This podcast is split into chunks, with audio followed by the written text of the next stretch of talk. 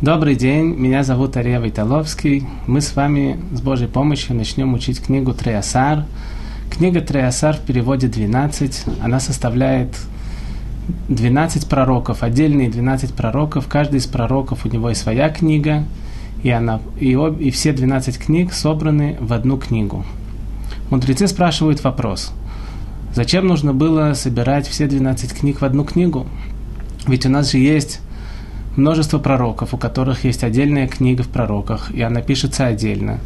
А эти 12, они собраны в одну.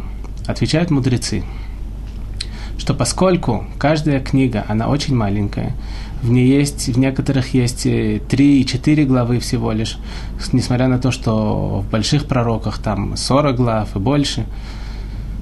Поэтому была опасность, что эти пророки, они затеряются, и у нас их больше не будет. Поэтому мудрецы решили, что мы соберем все 12 книг в одну книгу, и этим, и этим образом мы сможем их сохранить, и, как мы видим, они на самом деле сохранились, и они у нас есть, и с Божьей помощью мы начнем их учить. Первая книга в пророках Треасар называется Оше. Оше это был пророк, который жил примерно 200 лет до разрушения первого храма. И мы с Божьей помощью начинаем учить эту книгу. Слово Господня, которое было Коша и сыну Бейри в дни Узия, Йотама, Ахаза, Ехиския, царя Иудеи, и в дни Иеровама, сына Йоаша, царя Израильского. Первая вещь, которую мы здесь замечаем, что было два царства. Царство Израильское и царство Иудейское – Откуда взялись эти царства? Ведь еврейский народ, он един, и все время должен быть один царь. Как же получилось, что есть два царства? В книге «Цари 2» э, рассказывается вся история разделения еврейского царства на две части. Во время Шломо, Шломо у него было множество жен, тысяча жен, и из них были жены, которые были из других народов, и были народы, с которыми нельзя было жениться. У него было много-много жен из разных народов, и тоже из тех, с которых нельзя. И самая любимая его жена, она была э, дочка царя египетского. Эти жены, они делали себе жертвенники, приносить жертвы для своих идолов. И Всевышний обратился к Шломо и сказал ему, что ты должен это прекратить. Шломо не смог это прекратить.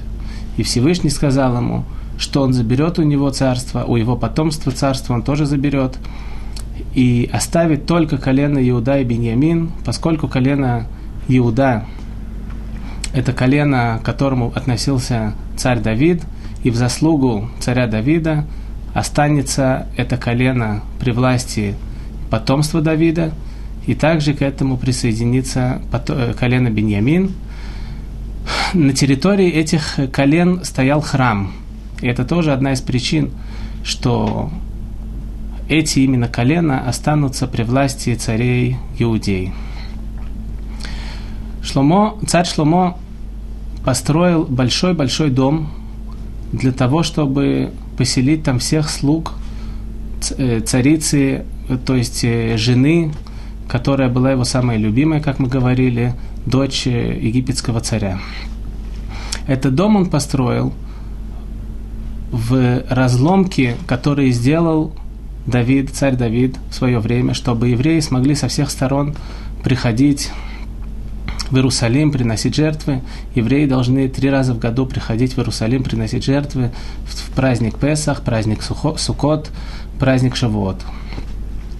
Когда Шломо Амелех построил этот дом в этой, в этой разломине, тогда был такой еврей Ировам бен Неват. Ировам бен Неват, он вставал и говорил о том, что Шломо Амелех поступил, царь Шломо поступил неправильно, что Давид Амелех открывал проходы для того, чтобы еврейский народ смог проходить, а Шломо, царь Шломо закрывает их. Когда царь Шломо это узнал, он э, хотел его наказать, так как любой человек, который поднимает бунт против царя, он хотел его убить. И тогда Иеровам бен Неват пришлось убежать в Египет. Как мы говорили, что, что царство должно будет быть забрано у Шломо. Когда Шломо умер, его сын Рехавам должен был быть помазан на царство. Все собрались в городе Шхем, там э, должно было проходить помазывание на царство Рахавама, и тогда Яровам бен Неват смог прийти, тоже поучаствовать в этом помазании, и все его ближние тоже пришли.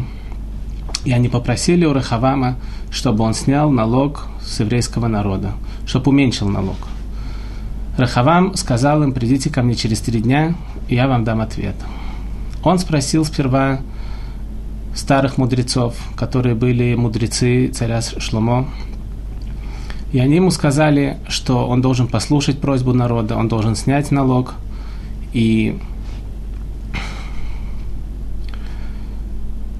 этим самым он добьется любовь еврейского народа, и он будет царствовать с большой удачей. Потом Рахавам пошел к молодым пророкам, молодым советчикам, которые были его современники, и спросил их, что они думают на тему того, что нужно снять налог. Они сказали, что ни в коем случае нельзя слушать просьбу народа, потому что это покажет твою слабость, и ты должен им отказать. По воле Всевышнего, как написано в книге «Цари 2», Рахавам послушал молодых – и когда Яровам бен Неват пришли, пришел со своими ближними спрашивать насчет ответа, он им сказал, что он ни в коем случае не снимет налог, и все останется по-прежнему.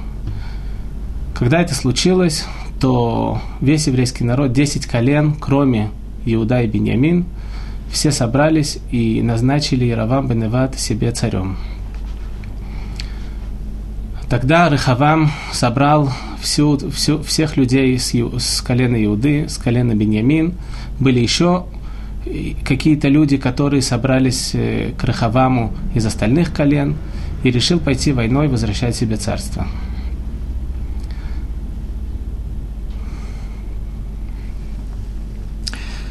Тогда Всевышний пришел к нему во сне и сказал ему, что не иди завоевывать назад царство, потому что это моя воля, чтобы царство разделилось.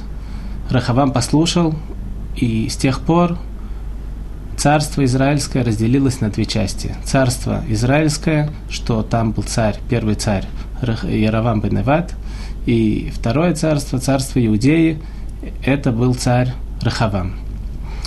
Яровам бен Неват сделал большой грех, поскольку он боялся того, что храм находится на месте колена Иуда и Беньямин, то евреи будут ходить туда приносить жертвы, как, как им приказано по Торе. И он сделал два больших храма, отдельных храма. Один он поставил в городе Бейтель, один он поставил в городе Дан. И, постро... и поставил там двух больших золотых тельцов – и привел туда своих, э, своих э, священников, которые будут обслуживать этот храм и приносить там жертвы, и сказал всем своим подчиненным, что с этого дня приносим жертвы в эти места. Эти храмы, они длились всю историю царства израильского, и за это они получили большое наказание, как мы будем учить с вами дальше.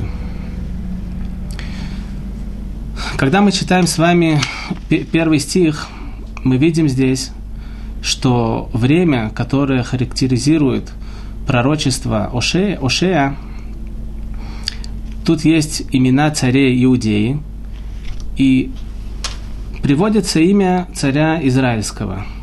Мудрецы спрашивают, что ведь все время, когда мы хотим сказать какое-то время, какой-то период и просимволизировать это – каким-то царем, мы всегда выбираем царей Иудеи, потому что цари Иудеи, они были праведные цари, у них был храм, не было никакого идолопоклонства по отношению к царей израильским, что у них, да, были вот эти храмы, и туда все ходили приносить жертвы, и поэтому цари израильские, они считались все время как плохими и царями, которые не соблюдают заповеди Бога. Второй вопрос, ведь во время Ошея были еще израильские цари, которые э, царствовали в то время. И почему же они тоже не написаны в этом стихе? Мудрецы отвечают, что у, у Еровама, сын Йоаша, царь, Еровам, сын Йоаш, это не Еровам бен Неват, чтобы мы не путали. Это царь, который был много-много царей после Еровам бен Неват. У него была большая заслуга. Пророк Амос во время Еровам бен Юаш, он пророчествовал о том, что Еровам бен Юаш его убьют мечом, и весь его народ будет разбросан по миру. Один из священников в Бейтеле, в, храмах вот, эти, вот этих вот идолов, он э, услышал это, и он пришел к царю доложить ему, что Амос поднимает против тебя бунт. Тогда Иравам бен Юаш встал на ноги и сказал, что такого не может быть, Амос такого никогда не говорил, и даже если это он сказал, это слова Всевышнего, и я ничего не могу поделать с этим. За это Всевышний его наградил и расширил ему царство, места, которые были завоеваны другими народами. И Равам бен Юаш смог себе их вернуть, и его царство расширилось. И также, благодаря этой заслуге, был написан в этом стихе. Нужно еще объяснить одну вещь, которая очень э, непонятная и очень неясная – ведь даже те, которые служили идолам, они соблюдали все заповеди Торы от начала и до конца. Была одна только, одно только нарушение – это идолопоклонство. В то время был, было притяжение, очень сильное притяжение к идолопоклонству. Мы видим, Гмара нам рассказывает в трактате Санедрин, что Рав Аши, который завершил Талмуд, он давал урок, и он сказал своим ученикам, что на завтрашний день мы будем учить про наших друзей, и один из них это царь Менаше. Царь Менаше, он был настолько злодей, что он поставил идола в сам храм. И Мишна говорит, что у него нету никакой части в грядущем мире. Когда ночью Раваши пошел спать, во сне к нему пришел царь Менаше с претензией. «Как ты смеешь назвать меня своим другом?» Спросил его какой-то илхатический вопрос, и Раваши не смог ему ответить. И он ему сказал, что «скажи мне ответ, и я завтра расскажу о твоего имени это на уроке». Сказал ему Менаше ответ на вопрос, и тогда Раваши его спросил, «Если вы такие умные, такие, знаете все законы и все соблюдали, как же вы шли служить идолам? Сказал ему царь Менаши, если бы ты был в мое время, ты бы поднял свое платье и бежал бы за мной служить идолам. Мы видим, что вот эта сила, притяжение служить идолам, оно было совершенно необъяснимое, очень сильное. Эту силу отменили во время второго храма, Аншек Кнесет Агдола помолились Всевышнему, попросили его отменить это. И Гмара объясняет, что Всевышний принял эту молитву, и этого притяжения уже у нас нету, и поэтому нам трудно понять, как может быть такое притяжение. Но на самом деле, чуть-чуть, чуть-чуть, чуть-чуть мы можем это почувствовать. Я слышал как-то урок Рав Правды, чтобы Всевышний продлил ему дни – что есть такое понятие силы. У каждого творения есть какой-то ангел, который дает ему возможность существовать, дает ему возможность компенсировать. И есть такая возможность с помощью воспользование пользование имен, именами Бога, повлиять на этих ангелов, чтобы они сделали то, что нам хочется. Например, есть ангел, который отвечает за дождь. Есть сейчас сухость, сейчас э, не, идет, не идут дожди, и урожай не собирается выходить. И что же делать еврею, который сейчас потеряет все свои деньги? Он идет к священнику, который отвечает за идолов, и просит его, чтобы он сделал так, чтобы пошел дождь. Тогда священник берет бумажку специальную, пишет на ней правильно, подходящее имя Бога и засовывает его в идола. И тогда он говорит этому еврею, поклонись идолу, и будет у тебя дождь. И это то, что делали. И каждую, каждую вещь можно было таким образом добиться. Это сила, которую мы не можем понять сейчас, и хотя бы объяснить чуть-чуть, почему это так притягивало, мы можем. И это то, что мы сейчас сказали. Продолжим дальше. Начало речи Господней к и сказал Господь Ушае, иди возьми себе жену-блудницу и детей блуда, ибо весьма блудствует эта земля, имеется в виду люди на земле, отступая от Господа. Мудрецы спрашивают, почему начало речи Господней к Ошее? Ведь были еще множество пророков до Ошеи, от начала Моше Рабейну и ниже. Мы знаем, что было очень-очень много пророков, и ко всем Всевышний приходил и пророчествовал.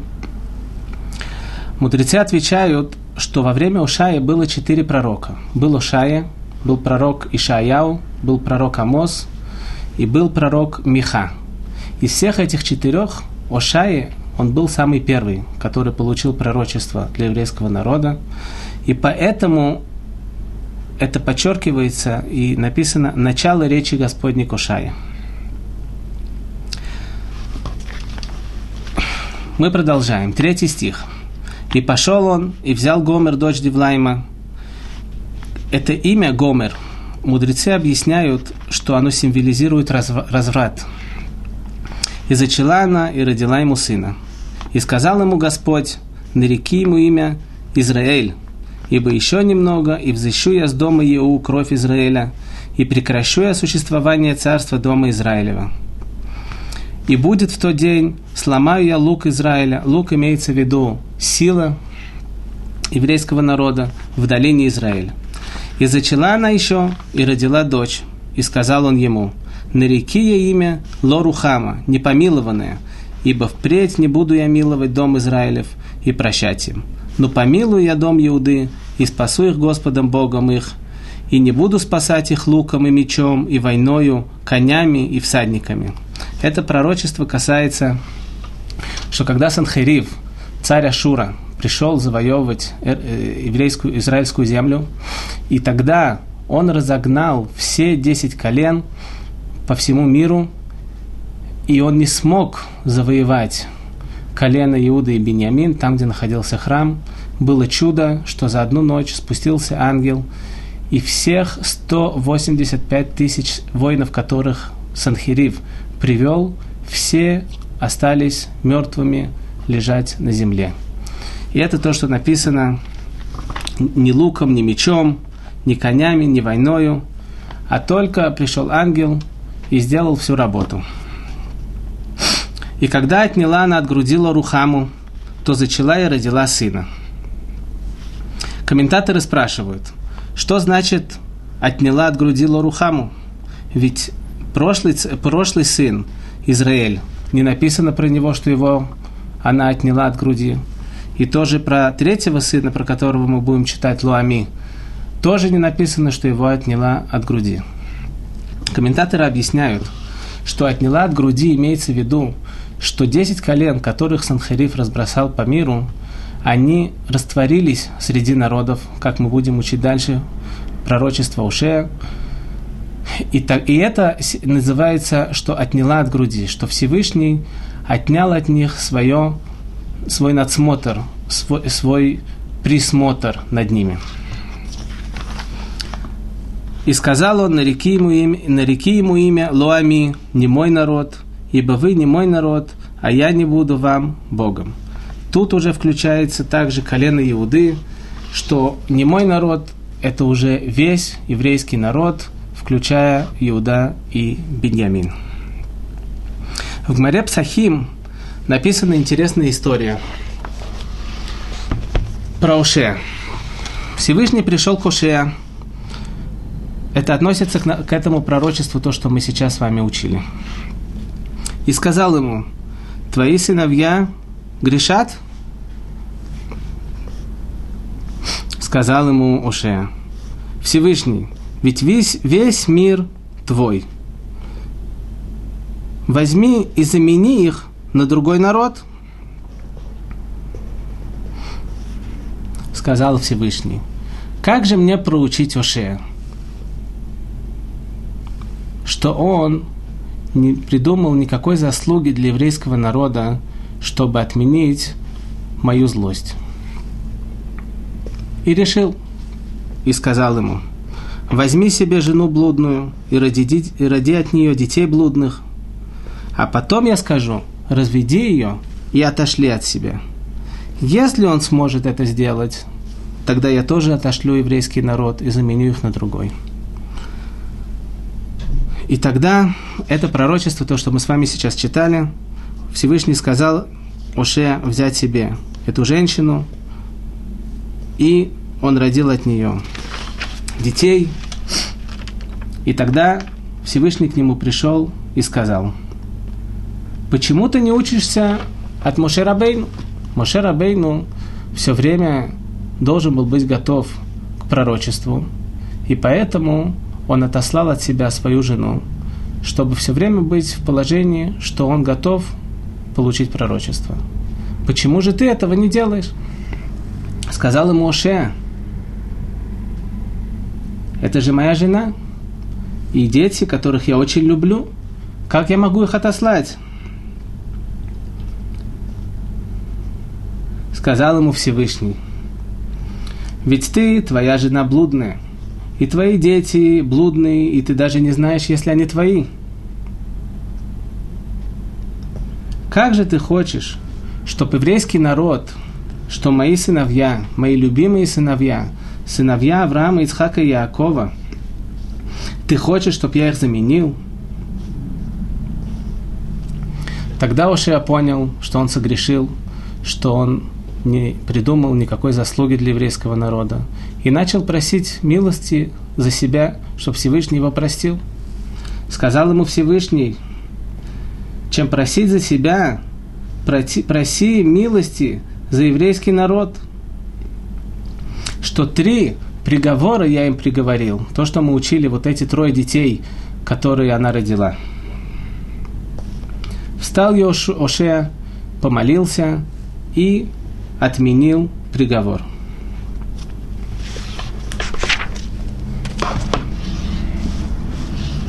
Вот, этот, вот эта претензия, которая была у Всевышнего, на самом деле это ясный закон в Торе. В Торе написано «По правде суди ближнего твоего». Наша обязанность на каждого еврея, как-нибудь, которого мы видим, что если он сделал что-то неправильное, какой-то грех, мы должны придумать какую-нибудь выдумку даже, чтобы оправдать его поступок. Гмара в Шаббат, страница 127, 2, приводит историю. Эта история написана в книжке Шииль Тотравах и Гаон, что эта история была про раби Акива и раби Лезер бен Уркинус. До какой степени человек должен найти какой-нибудь повод, чтобы оправдать своего ближнего. Гмара рассказывает историю про одного человека, который пришел работать в поле у одного хозяина. На три года.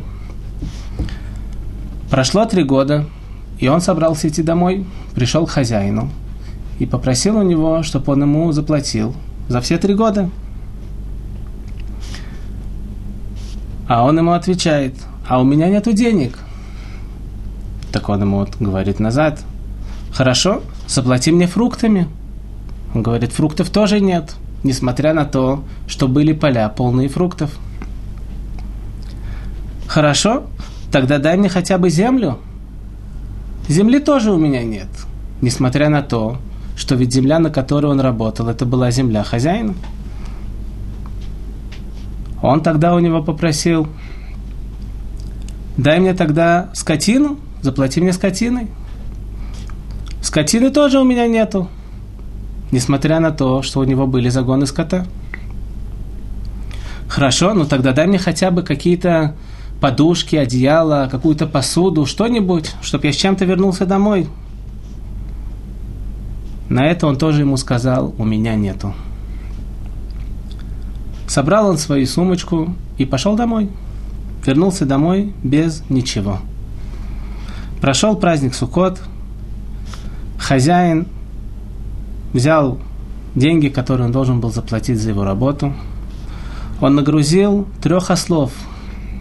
Одного осла он загрузил едой, второго напитками, а третьего всякими сладостями и вкусными вещами.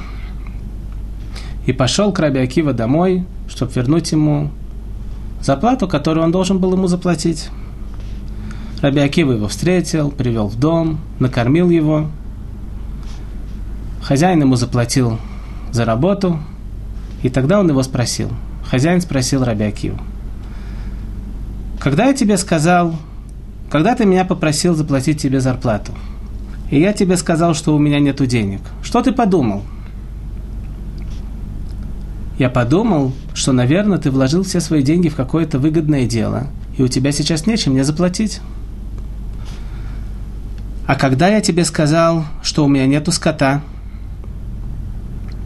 я подумал, что, наверное, ты ее сдал на пользование другим, и поэтому не в твоих руках, не в твоих руках было мне их заплатить. А когда я тебе сказал, что у меня нету земли, земли что ты мне, что ты подумал? Я подумал, что, наверное, ты сдал ее на работу другим, и ты не мог мне ее дать. А когда я тебе сказал, что у меня нету фруктов, что ты подумал? Я подумал, что, наверное, ты не отделил от них десятину, и они еще не твои. А когда я тебе сказал, что у меня нету подушек, одеял и всяких принадлежностей, что ты подумал? Я подумал, что ты посвятил все свои вещи в храм – Сказал ему хозяин, ты прав, так и было. Все свое имущество я посвятил в храм из-за своего сына, который не хотел учить Тору. Но потом я пожалел об этом. Я пошел к мудрецам, и они мне разрешили этот запрет. И теперь я смог тебе прийти, к тебе прийти и вернуть тебе твою зарплату. И благословил его мы видим, что это то, что требовалось также от Ушея, чтобы придумать какое-то какое оправдание для еврейского народа. Но на самом деле тут сразу возникает вопрос. Если это такой ясный закон, почему же Ушея на самом деле не придумал какое-то объяснение для еврейского народа, для его поступков? Я думаю, может быть, можно сказать здесь такой ответ.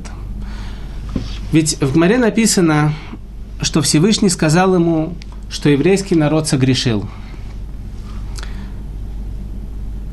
Что же можно сказать? Всевышний говорит, еврейский народ согрешил.